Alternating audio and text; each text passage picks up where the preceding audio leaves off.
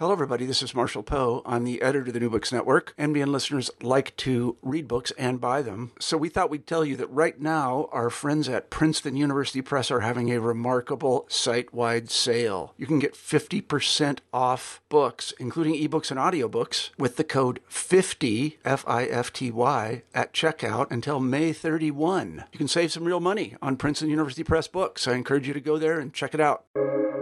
Welcome to the New Books Network.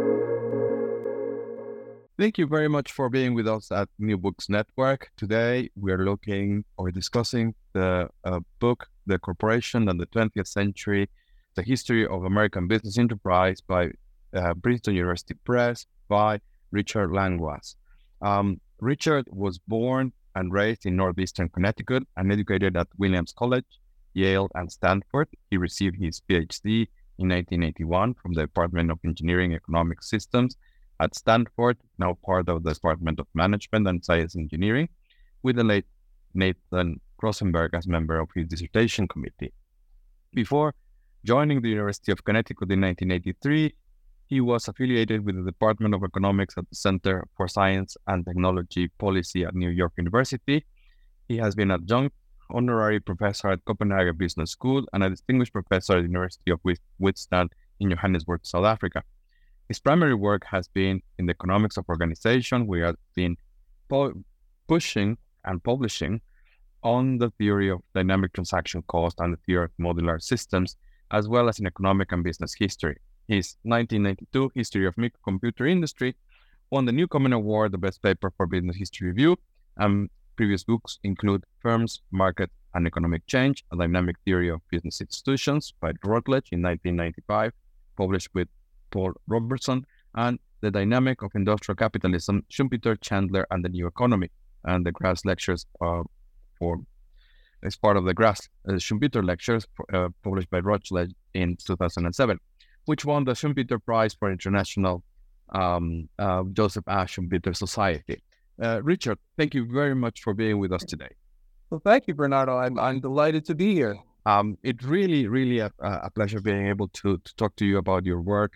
And particularly this part of your work, which I have personally been following for some time. But so just briefly to start, would you tell us how was it that you decided to become an academic? An academic? Well, I think it was something that I fell into more than anything else. As you said, I graduated from this rather strange department at Stanford, which was not an economics department. It was not a history department. It was a department that kind of recycled people like me who had had a training in science. I was a physics major as an undergraduate and kind of recycled us towards social sciences. And that's where I discovered economics and became interested in economics and kind of moved in that direction. But after I finished, I didn't really know what I wanted to do. I actually even looked at consulting a little bit, but which is what most of the people in the department did. But I fell into this job at NYU, had some money from the CV Starr Center and some money from the Center for Science and Technology Policy, and putting that together, I had various pots of money, and I stayed at NYU for 3 years and basically laundered my credentials to go on the economics job market, and ended up at the University of Connecticut, very near where I started out in life, in 1983. So I'm sort of an accidental academic in some ways. Yes, well, aren't many of us in that respect. But before we go into the subject of the book, you've published mostly articles, but as I've mentioned in the introduction, also a couple of important books, and one of them a prize-winning book. So what sort of advice would you share with early career researchers about writing a book and selecting a publisher? Well, I guess it depends a lot on who the person is and what the field is. I guess what I learned from writing a book, and especially maybe this book, is that you should, first of all, find a good idea and then write the book for yourself. Now, that's easier to say if you've got tenure. If you're writing a book that's going to be your tenure book or something, that might not be good advice. But I wrote this book for myself. I wasn't very worried about whether it would be successful or whether other people liked it. I wrote it because I felt I had something to say and that I was enjoying the process of doing it. I think the other thing that I've learned that I often tell people about writing is that you really learn through writing. And so if you have an idea, but you don't know all the details yet, I find it not to be a good idea to try to do all the research ahead of time and know all the details and then write. I think you should dive into the writing, and that will force you to find the details. That's certainly what I did with this book. I had an idea, and I just marched through history, doing the research I had to do to get the story right and to get all the facts right. And I sort of learned the history by writing about it rather than first learning it and then writing about it. And let's in that perspective, in a way, a number of the themes, or perhaps the main theme in the book, is a continuation or digging deeper into your 2003 paper, The Vanishing Hand, which I will add to the a link to the notes. So why is it that there was this long for you to decide to write a book, or was it that it was a book that took long, that was long in the making? Well, in some ways, that paper was turned into a book. You mentioned the Schumpeter Lectures, which I think was 2006. And those lectures were based on The Vanishing Hand and several other things that I had done. And that got put into a very slim volume that the Schumpeter people at the University of Graz had been putting out. There's a whole series that every year they would have these lectures. So that was in some ways in a book. As I say in the preface of the book, what really triggered this, which is I guess a continuation of The Vanishing Hand, but it's much more than that, is that I was invited to a conference at Bocconi in 2014, and I started thinking about what I had written and what I could possibly write. And it occurred to me that there was kind of a lacuna in what I had done, and that is, first of all, I guess I should tell people what this idea, the Vanishing Hand, is all about. Right? The idea is that it's a conversation with Alfred Chandler, who talked about the rise of the large managerial corporation in the 20th century, and I reflected on the fact that at the end of the century, the large vertically integrated corporation was going away and becoming much less vertical. The corporation was becoming much less vertically integrated, so that if the rise of the corporation was the visible hand, as Chandler called his book, managers visibly running companies, the going away of that large firm organizational form was the vanishing hand. Well, what occurred to me was that why did it happen when it happened? So why didn't the vanishing hand happen a lot earlier? Because my account, and we'll probably talk a lot more about this, my account is that the large corporation arose not because of some internal or inherent superiority of management. Right? Many people view it as, well, it's scientific planning, and management within large corporations could use science to plan economic activity more efficiently than the market.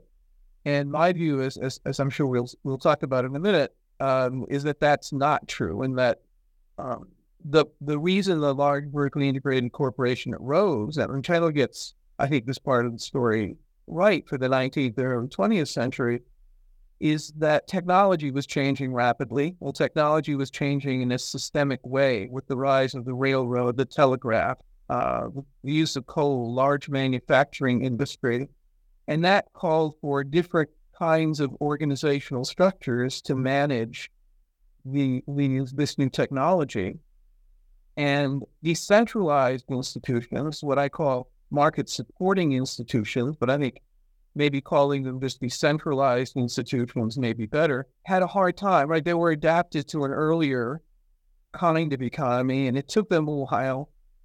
Institutions don't adapt instantly, and it took them a while to adapt to this new technological reality.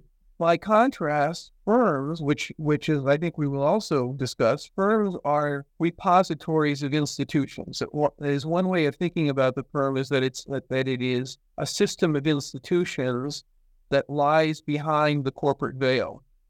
And it is not in some respects different from the kinds of market supporting institutions like contract, adjudicating contracts, financial markets, all sorts of institutions that are necessary for economic activity. Those can take place within the corporation, or they can take place more visibly in the decentralized context of a market.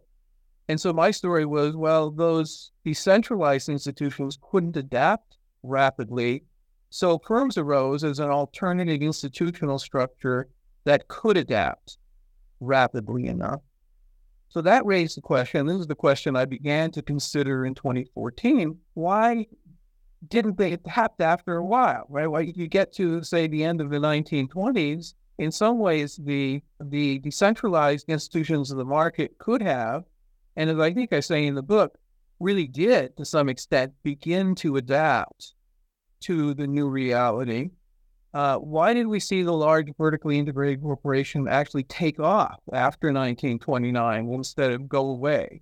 Why was there no vanishing hand in 1929? And in fact, in the book, I kind of argue that there was a vanishing hand process going on during the 1920s to some extent. Maybe that is vivid as it would be later in the century. And I needed to explain that.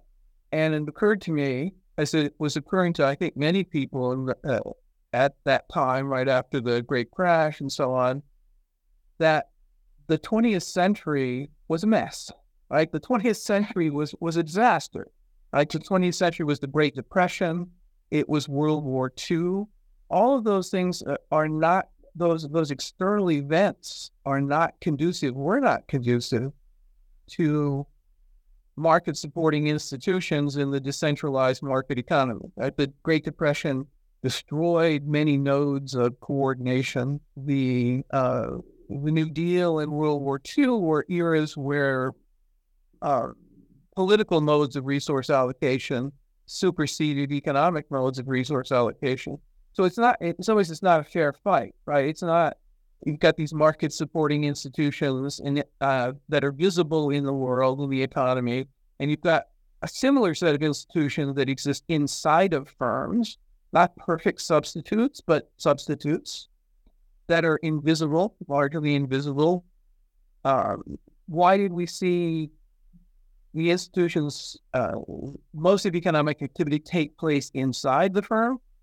Because those firms were better able to adapt to those crises. They were better able to adapt to the crises of the Great Depression and the New Deal and World War II. And it's only after World War II when something like a market system of allocation returns to the United States that we start to see the slow demise of the large vertically integrated corporations. So that was basically my inspiration for this book. Thank you, and you've covered a number of quite a bit of the context of the book, but also some of my questions. But let me take a step back in the sense that what I think, and you set me right, but we're talking about two things here. One of them is what is the central question from Ronald Coase in his 1937 paper, which is, where does a firm, if we have markets, why do we have firms? And this opens up one whole discussion. And the other part is, well, not only why do we have firms, but why do we have big firms? Right. I mean, Coase is important to my story, and I invoke Coase in the first chapter. In some ways, invoke Coase against Alfred Chandler. Chandler tends to think of it in terms of firms being in many ways superior to markets, and Coase saying, well, wait a minute, there are trade-offs, and sometimes markets are better than firms, and sometimes firms are better than markets. Now, Coase was not trying to explain, as you say, the large vertically integrated corporation. He was trying to explain the whole idea of a corporation. That is, why are people hired as employees rather than hired with piece rate contracts, basically, right? So that's really what's going on in Coase. It's a much more theoretical and fundamental idea, but the basic idea of Coase that there's a margin, right? There's a margin between what's done inside the firm and what's done outside the firm is fundamental to thinking about the larger question of why do we have large firms rather than lots of small firms, right? So firms never went away, right? The corporation, I guess I should say, certainly never went away. It's just that they became more focused, that they had less vertically integrated. There were fewer things going on inside the firm, more of economic activity came to take place through market contracting rather than through transactions. We want to call them transactions within the boundaries of the firm. So I think Coase is, in that sense, important to that larger question as well. And this, and I'm not going to probably push it, just mention it, but it also takes us to a path in which we question what is actually a firm. As you've discussed that in some of your writings, as is, you even the title of one of your articles, which is "A Firm is Not a Collection of Contracts," criticizing in a way the work of Frank Knight, but it is something in a way that a lot of our colleagues start their discussion as making an assumption of what is a firm, and not really, I think, questioning deep enough what is a firm, and how is it that firms, corporations, which exist during the Industrial Revolution and the 19th and 20th centuries, are different to productive organizations, family firms that existed before that, and that's what takes us into what is managers.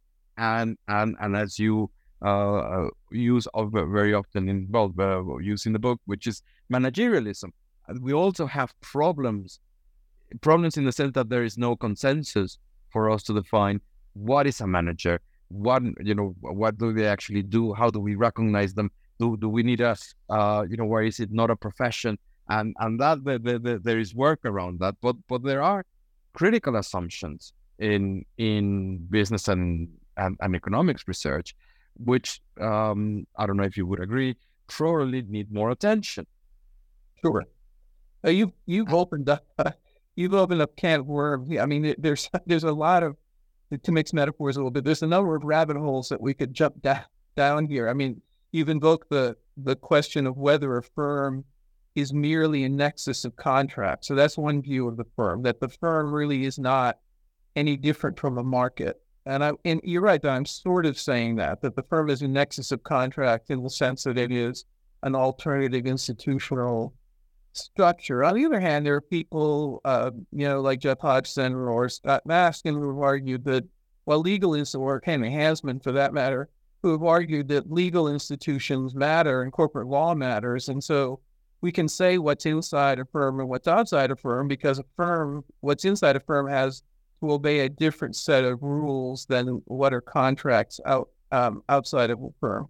Let me take your remarks in a somewhat, maybe a couple of different directions. So one direction is that the vanishing hand story that you talked about has been criticized by people on the following grounds. They can't really disagree that firms have become less vertically integrated, but they say, well, true, firms are less vertically integrated, but there's still as much managerialism because look, somebody's managing this. So if you look at something like Dell Computer in the 1990s, early 21st century, Michael Dell buys everything, right? I mean, he hires people to deliver the computers, he buys all the parts from NVIDIA and all these people, doesn't make anything himself.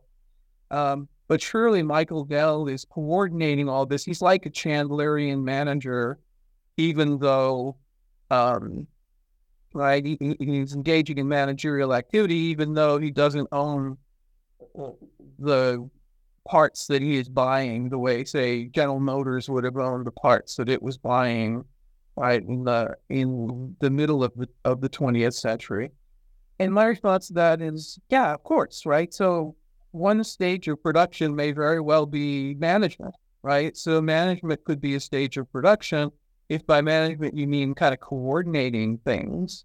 But management, what I'm arguing is not that management doesn't exist, that coordination doesn't exist, but that it is just one stage of production, and that stage doesn't have to own, that stage doesn't have to own the other stages. I think if you look back in the 19th century, I think it's a myth to believe that there was no coordination even before large Chandlerian firms. Like there were these intermediaries, wholesalers, and so on, who were buying and selling, and they were doing a lot of coordination. It wasn't just arm's length transactions.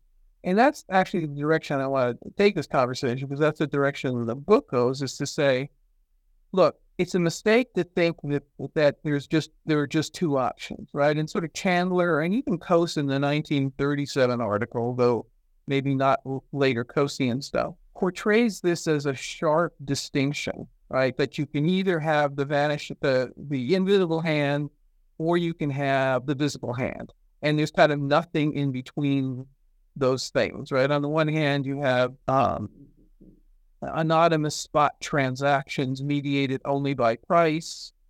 On the other hand, you have bosses telling people what to do, and those are the only alternatives available to you.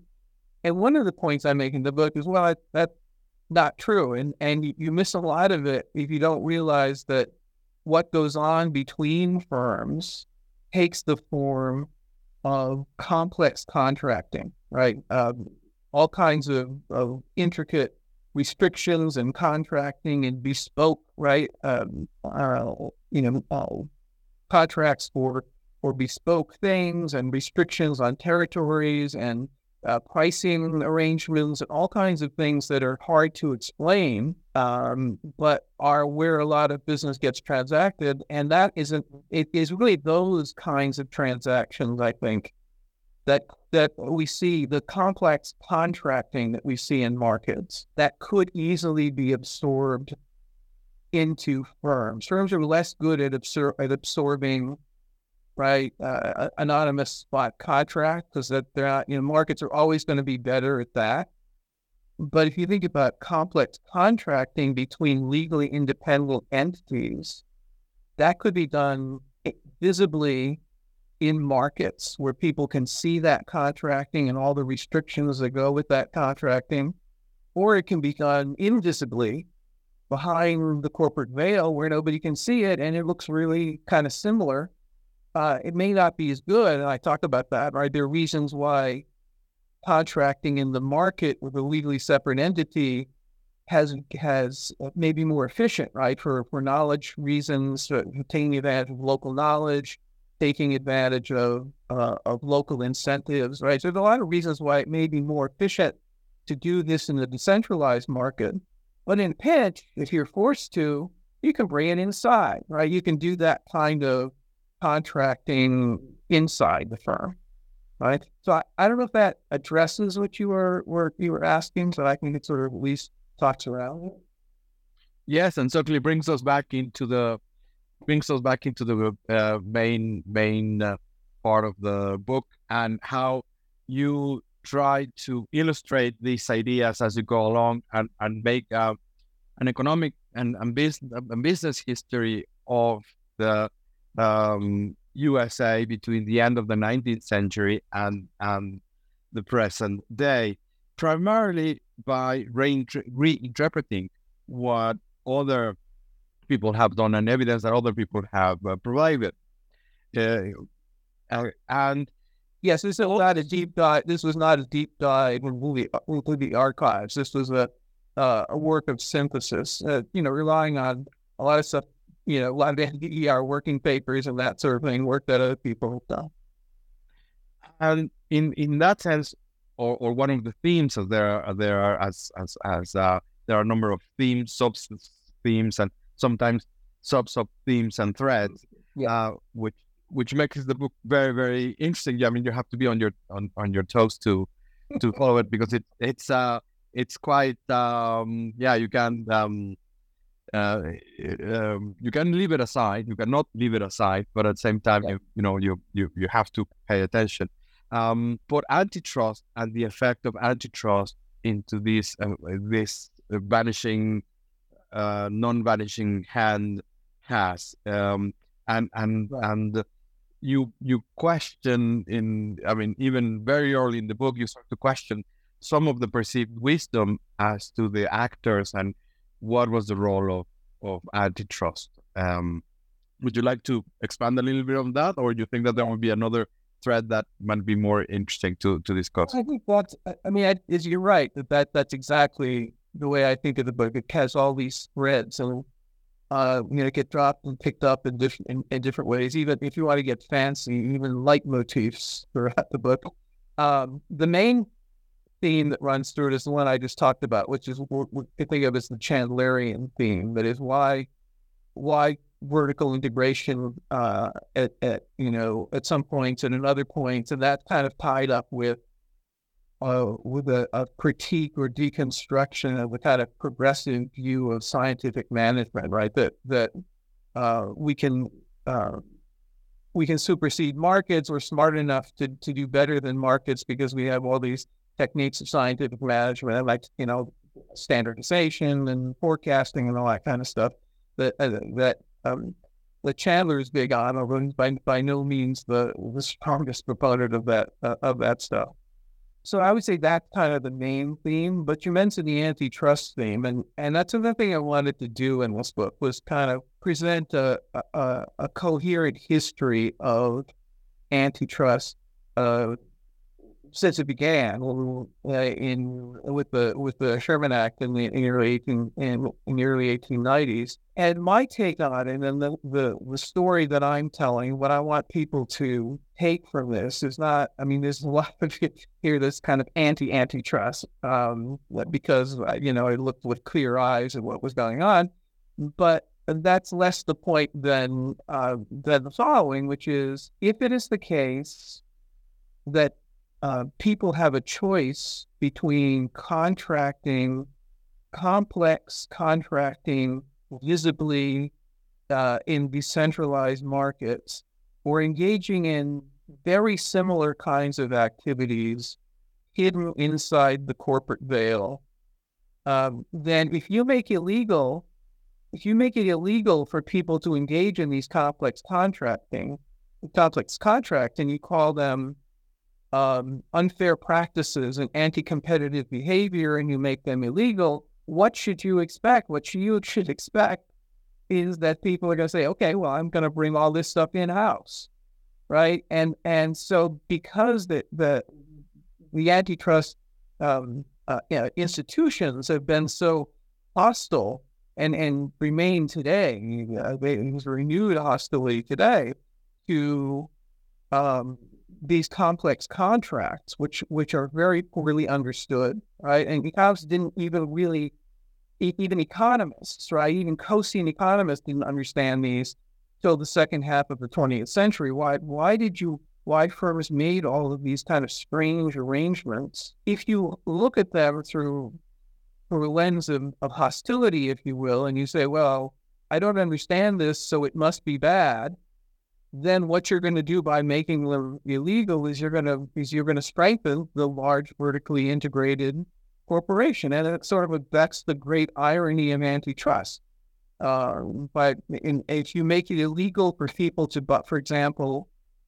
to buy technology on the market, right? I always talk today about killer acquisitions, and we're going to stop big companies from buying technology on the market.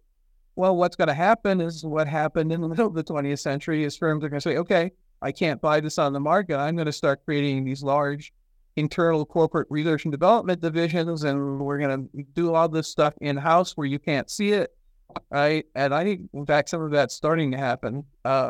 some evidence that's probably starting to happen now as well. And so I think that it's a story of unintended consequences, and I think it's not a story that a lot of people have been telling. But let me take that back a little bit. I mean, I think economic historians have noticed this at various times, but it's always been somebody looking at a particular era and not noticing that it kind of happened all the time. You know, so Alfred Chandler and George Bittlingmeyer looked at the Sherman Antitrust Act, and they said, well, look, the Sherman Antitrust Act created incentives for people to stop colluding and to create large corporations. And so why do we get, one of the reasons we got large corporations is because of the Sherman Antitrust Act. And, you know, later in the century, people like David Mowry said, well, you know, what we notice here is that when antitrust stopped people from buying technology from independent inventors on the market, what we see is a growth of a large internal research and development lab, right?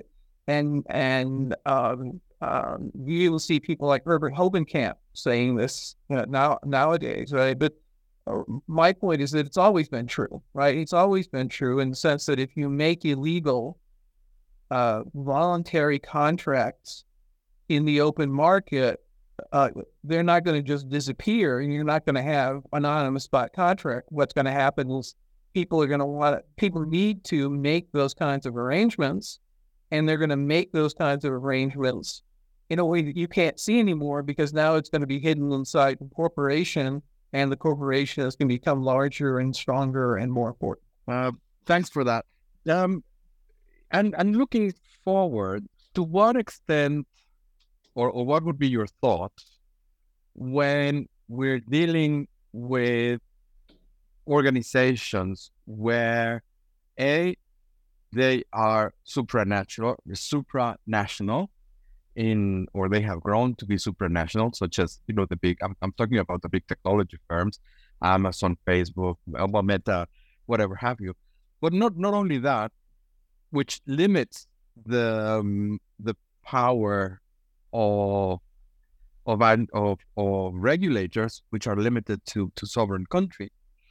And on the other hand, from a more conceptual perspective, these are organizations which where economies of scale are prevalent. We teach, or we were taught in the introduction of economics, that industry that were characterized by economies of scales were rare, where, you know, the utilities, they were an exception, and we shouldn't worry about those. With that, most firms, and I think that is intrinsic in the thinking of Coase, and certainly of Chandler, is that they will describe the neoclassical U-shaped cost curve.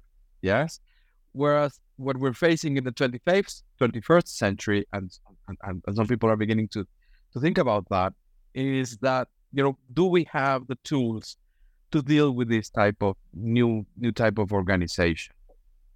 Well, let me take those in reverse order. Economies of scale, fixed costs are not new. That goes back to the railroads in the 19th century. That was the essential fact about the railroads, right? Was that they were high fixed costs, and so if they priced at marginal cost, they went out of business, right? And so, but that was actually in some ways formative even to economic theory. So it's not clear that we're seeing more economies of scale. I think what organizational economists would say, so what I would say, is yes, there are lots of economies of scale. There always have been.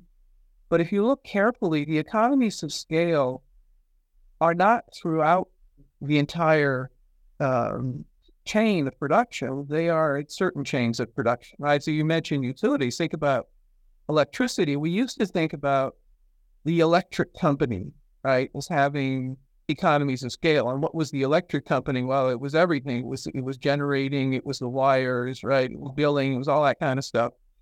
And in the late 20th century, people started to say, well, first of all, the economy of scale started to decline in generating in the late 20th century. But people started to say, well, the economies of scale are really only at certain stages. right? There are economies of scale to running wires to people's houses.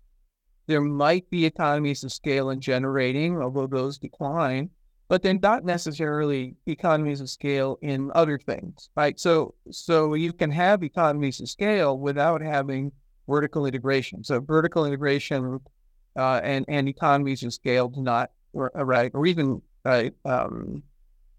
It's a point that David Thesis made years ago that economies of scale do not imply vertical integration, because you can always contract with whatever stage has economies of scale. The other point you mentioned was international, right? And I should certainly admit that this is a very American book, so I don't think very much. Yeah, that was my next. Sorry to interrupt you, but that was my next question. But before we move into that, there is an added. Or a bolt-on effect to what we were discussing a moment ago, which is not only economies of scale, but network economies and the advent of what Thies and Rochette and Tirole have described as platform economics, which is not only do you have the economies of scale, but you also have, you know, this phenomena where the number of users becomes very, very interesting, and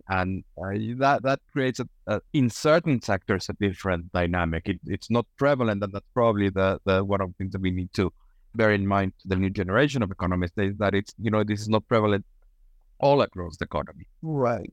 I mean, they were, you know, again, there were network effects of railroads, so that's not a new thing. I think what we're seeing now is exactly what I was talking about. So what is a platform? A platform is one stage of production that has all the economies of scale in it, right? So you got a platform like Facebook or Amazon or Apple or whatever it is. What it's really doing is enabling lots of other contractual things around it, because it is the stage that has economies of scale.